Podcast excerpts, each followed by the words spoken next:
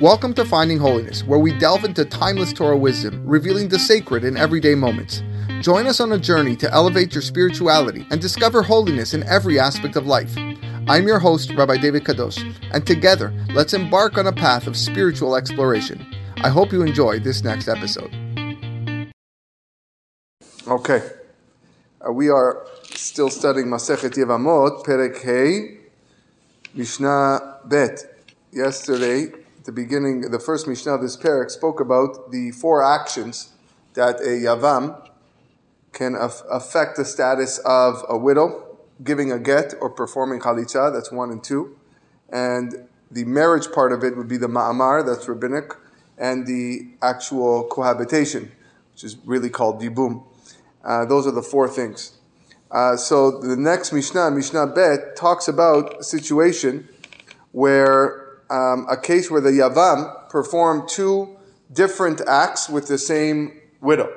So how does that uh, play out, and what are the ramifications that come out as a result of this. That's what the next few Mishnayot are going to be talking about uh, till the end of the parak, and then it goes into a lot more simpler uh, ideas. So let's begin. Ketzat, how is this so?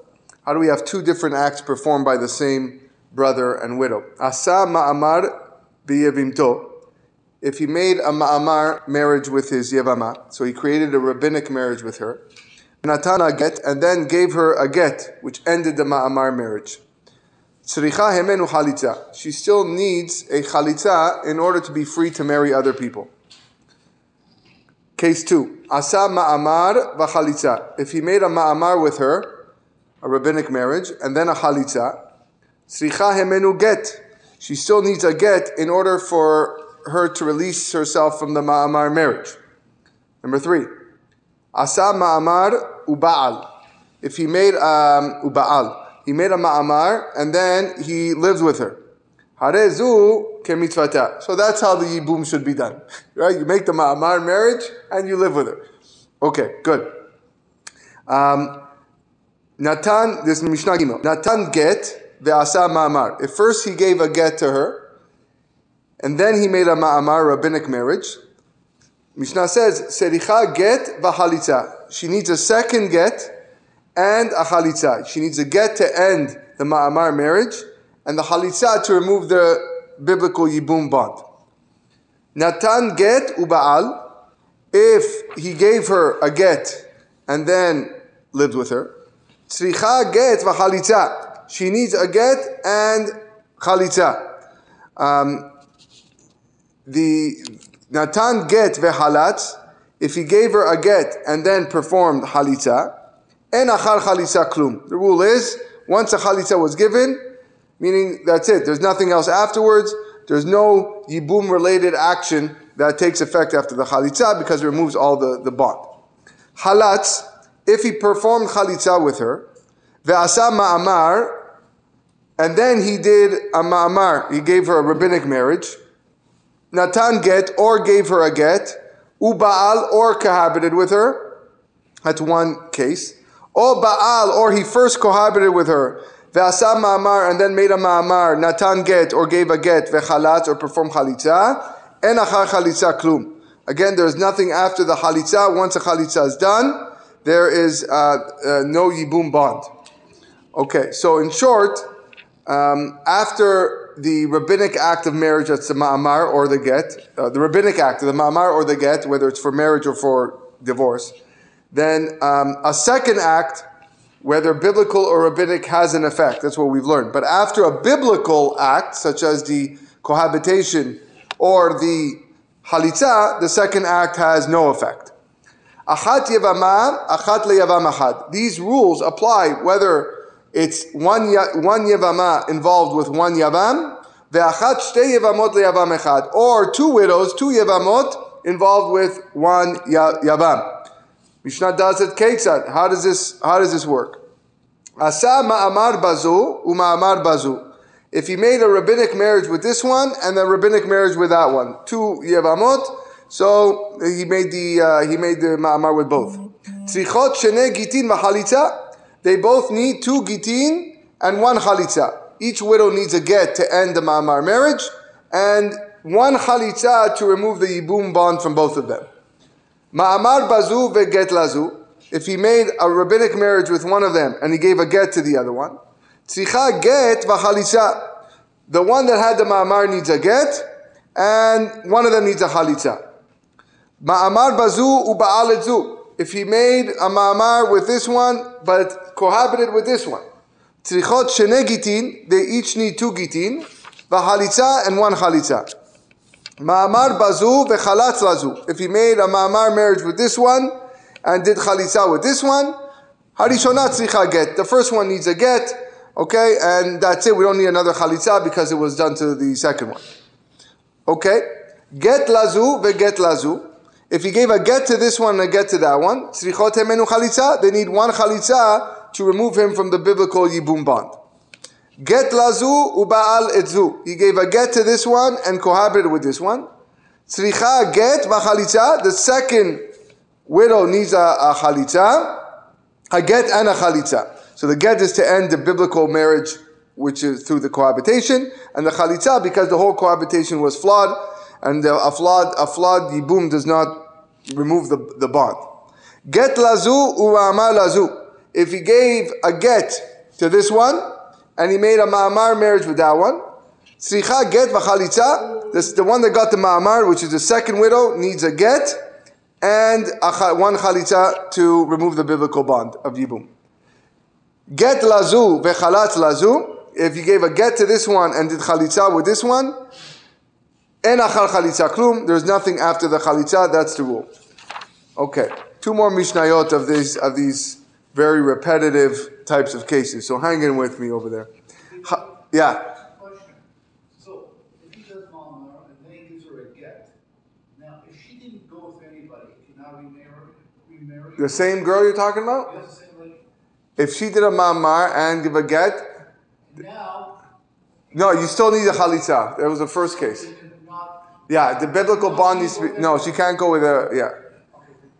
Halatz vehalatz. If he performed chalitza with one yivama and chalitza with the other, or chalatz, or he performed chalitza with one yivama ve'asa ma'amar natan get ubal, and then he either made a ma'amar, gave a get, or cohabited with the other one, or baal ubal, or he first cohabited with one yivama and cohabited with the other one, or baal, or he cohabited with one ve'asa ma'amar natan get vechalatz, and he made a ma'amar or gave a get or performed chalitza with the other one, en acha chalitza klum. There is nothing after the chalitza. Chalitza removes uh, all the bonds. Ben yavam echad dishtei yavamot. The laws apply whether it, these acts, these two acts, were done with one yavam to two yavamot. Ben shnei yavamin levama achat, or whether it was done by two yavams to one yavama. The last Mishnah in this confusing uh, order of uh, cases. Mishnah Vav in Perek. Halatz, if a Yavam did chalitza with one Yavama, ve'asa ma'amar natan get ubal, and then either made a ma'amar, a rabbinic marriage, or gave her a get, or cohabited with her. Okay? Then, ve'asa, uh, uh, sorry, ve'asa, or Baal, or first he cohabited with her, ve'asa ma'amar ve'natan get ve'chalat, and then either made a ma'amar, gave her a get, or performed chalitza, en acha chalitza klum. There's nothing after the chalitza, chalitza removes the yibum bond. Ben batehila, Ben be'emsa. This applies whether he performed the chalitza in the beginning, before any other act, or in the middle, like he gave the get and then the chalitza and the mamar, ben basof, or at the end. So you might think it's only if he did the chalitza at the end that it removes. No, as long as he did a chalitza somewhere, it removes the bond. However, but with respect to cohabitation, bisman shehi when it's performed at the beginning, before all the other acts, en acharei klum. Nothing takes effect after that. It, it, it, it completely erases the yibum bond. Good. Ba'emsa or basof, but if it's performed in the middle or at the end, yesh acharei klum, then there is something after it. Other things are able to uh, to take effect. Rabbi Nehemiah Omer, Rabbi Nehemiah says, Echad be'ila ve'achad chalitza, ben batechila, ben be'emsa, ben basof, and acharei klum. Rabbi Nehemiah argues and he says it makes no difference whether it was in the uh, beginning, middle, or the end. With regards to a cohabitation or halitza, it there's nothing after it. They were not strict with regarding to a flawed uh, cohabitation, and therefore it releases the Yibum bond just like the halitza does. Okay, that concludes Mishnah, uh, Perek Hey. Perek Vav. Haba al yevimto, someone who cohabits with his yebama, ben beshogeg, whether mistakenly, for example, he thought it was a different woman, ben bemezid, or deliberately, meaning uh, he knew he was going to be with the yebama, but he wasn't doing it for the sake of yibum or for the mitzvah of yibum. Ben beones, ben berason, whether he was forced to do it or he was or he willingly did it.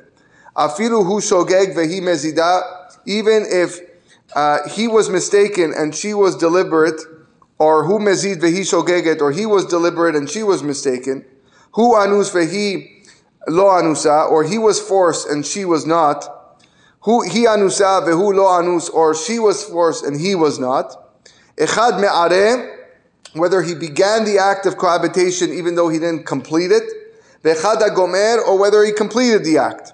Kana. In all of these cases, he acquired the Yevama as his wife, and he fulfilled the mitzvah of Yibum. Velo halak ben and the Torah does not distinguish between uh, natural cohabitation or unnatural cohabitation. So even if he if he lived with her and had relations in an unnatural manner, he's still considered uh, his uh, that, that, he fulfilled the mitzvah of Yibum. Similarly, Mishnah Bet, v'chen haba Similar, if someone cohabits in all of these ways, which was mistaken, deliberately, partial, forced, alachat mikol arayot with any of the arayot that are written in the Torah, um, listed in uh, in Sefer Vayikra, uh, or any of the disqualified women, kegon, for example, almana lekohen gadol, a widow who is forbidden to a kohen gadol, gerusha v'chalutza lekohen ediot, a divorcee or a halutza who is forbidden to a kohen, mamzeret to netina Israel, or a mamzeret or netina who's forbidden to a regular Jew, or bat Israel le mamzeu natin, or a regular Jewish girl who is forbidden to a mamzer or a natin. Pesalah, in all of these cases, he disqualifies her uh, from from the keuna. Velo chalak ben and again, there's no difference uh, whether it was a natural cohabitation or an unnatural cohabitation. Almana le Kohen Gadol, if a widow marries a Kohen Gadol, which is not allowed, Gerusha v'chalutza le Kohen Gadiot, or a divorced woman, or a chalutza who marries an ordinary Kohen, mina erusin lo yocheluk bateruma. From if um, from the time of erusin, which is the first stage of marriage, these women can no longer eat uh, teruma. Um, that's, that's a rule. Rabbi Eliezer and Rabbi Shimon, machshirin. However, Rabbi Eliezer and Rabbi Shimon still consider them eligible for terumah as long as they didn't perform any act of uh, cohabitation. So, because erusin, according to them, is not enough to disqualify the Kohen's daughter from eating terumah. However, all agree with regarding to the following case: nitarmelu or nitgarshu. If these women were then widowed or divorced from their Kohen husbands, then it depends. Mina nisuin pesulot. If they were widowed or divorced from the state of nisuin, which is a complete marriage, then they remain disqualified from eating terumah, even though they're no longer uh, married to these forbidden men. However, mina irusin kesherot. But if they're widowed or divorced from the state of irusin while they were just engaged, then they're once again able um, and allowed to eat terumah. Kohen gadol lo yisa almana. A Kohen Gadol is not allowed to marry a widow. Ben almana mina erusin, ben almana mina nisuin. Whether she's a widow from the erusin stage or a widow from the complete stage of nisuin. Velo yisa et abogeret. He may not. Um, he may not also uh, marry a bogeret, even if this bogeret never cohabited with a man. A bogeret is someone who is in a stage of 12 years and uh, six months. He has to wait till she becomes fully developed. Rabbi Eliezer Rabbi Shimon machshirin bebogeret. Um, Rabbi Eliezer Rabbi Shimon hold that um, she is allowed to marry a bogeret. Lo yisat mukat etz. The Kohen Gadol is not allowed to marry a woman who was struck by a piece of wood in a way that destroys her signs of uh, virginity. Uh, the whole idea is that the, she, he, he must marry a virgin. And uh, a, mukat etz is someone who may have had an injury and uh, as a result, she cannot sh- uh, prove her betulim that she was she was uh, she is a virgin. Eraset halmana, if an ordinary kohen got engaged to a widow, Venitmana liot kohen gadol, which is allowed. So if he, uh, uh, ordinary kohen got engaged to a widow, which is allowed, venitmana liot kohen gadol, and now he was appointed to be kohen gadol. Okay, but he didn't complete the marriage yet. So can he can he complete the marriage? Because a, kohen gadol is not allowed to to be with a almana. The Mishnah writes, ichnos. He is allowed to marry her uh, fully because the first stage of erusin was done while she was still permitted to him. In fact, there was a story, there's a story here in the Mishnah that actually supports this. Umaaseh Yoshua ben Gamla. It once happened with Rabbi Yoshua ben Gamla, Shekideshet Marta bat Baitus, who who got engaged to a widow named Marta, the daughter of Baitus, why, while Rabbi Yoshua ben Gamla was an ordinary Kohen. Uminahu amelech liot Kohen Gadol, and the king appointed him to be Kohen Gadol, uchnasa, and he married her uh, fully. Shomeret Yavam shenafla lifnei Kohen Ediot, if there was a woman who was waiting for Yibum, um, fell to the, the, the hus, her, dead, her dead husband's brother while he was an ordinary Kohen.